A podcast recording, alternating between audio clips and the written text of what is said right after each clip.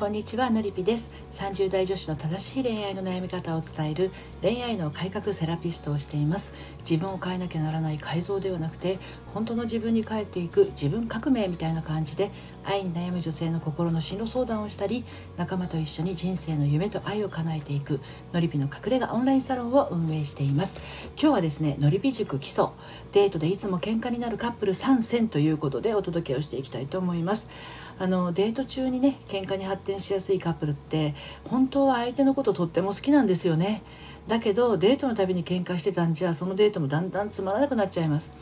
えー、まあ、今日はですね、まあ、デートで喧嘩になりやすいカップル参戦ということでお伝えをしていきます。そしてサロンメンバーにはですね明日限定配信としてデートを楽しんでいるカップル参戦という形でお伝えお伝えをしていきたいと思います。これからサロンに入られる方もですね追っかけでお聞きいただくことが可能です。サロンにご興味のある方は概要欄からご覧になってみてください。では今日のですねデートでいつも喧嘩になるカップル参戦ということで早速お届けをしていきたいと思います、えーと、最初に3つお伝えしてしまいますね、えー、まず1つ目が自分が満たされるためのデート。2つ目が相手から楽しませてもらうことばかり考えているデート。そして、えー、3つ目は疲れているのに合っている。この3つですね。なんかこうまとまりのないこと言ってますけれども1つ目が、まあ、自分が満たされるためのデートということはですねあの相手がねどうにかしてくれるんじゃないかと。何て言うのかな。きっと何か相手が会うことによって楽しみなことをあの提案してくれるんじゃないかとか、うん、楽しいところに連れてってくれるんじゃないかみたいな。そしてあの彼といることで自分が満たされるっていうただこう受け身なあの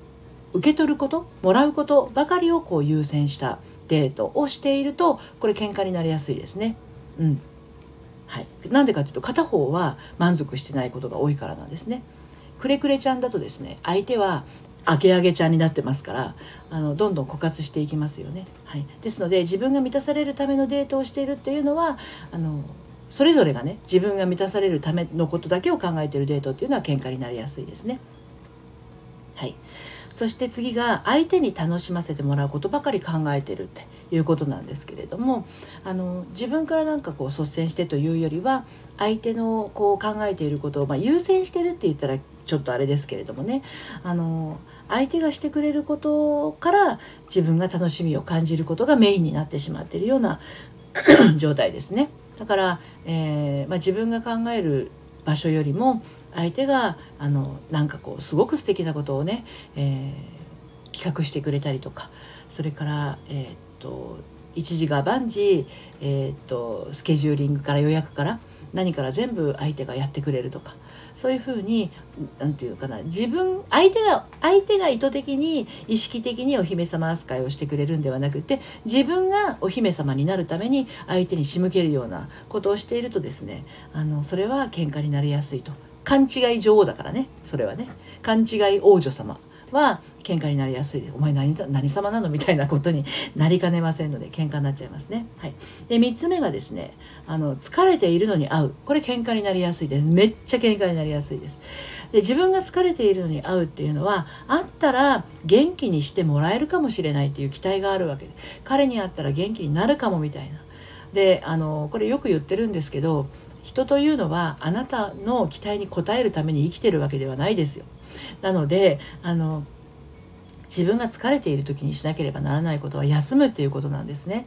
あの自分が疲れていることによってなんかこう相手の一言にカチカチきちゃってそして八つ当たりすることになってしまったりとか、まあ、自分が疲れているのにあってそして彼はこうしたいんだけれども自分にはそのエネルギーがなくって断ることによって相手がご機嫌悪くなっちゃったりとかっていうふうにこれもまた喧嘩になりやすいことですね。ということで今日3つお伝えしました。自分が満たされるためのデートばかりしていることとそれから相手から楽しませてもらうことばかり考えていると。まちょっと最初のと似てるんですけれどちょっとケース的にはですねニュアンス違うので分けさせていただきましたそして3つ目が疲れているのに会うというこの3つですねこれが喧嘩になりやすいカップルということなんですねじゃあまあどうしたらデートを楽しむことができるか普段デートをね思いっきり楽しんでいるカップルっていうのはどういうデートをしているのかということについては明日サロンメンバーに限定でデートを楽しんでいる、えー、カップル参戦という形でお伝えをしたいと思います。はい、今日も最後までお聴きいただいてありがとうございました。それではまた、さようなら。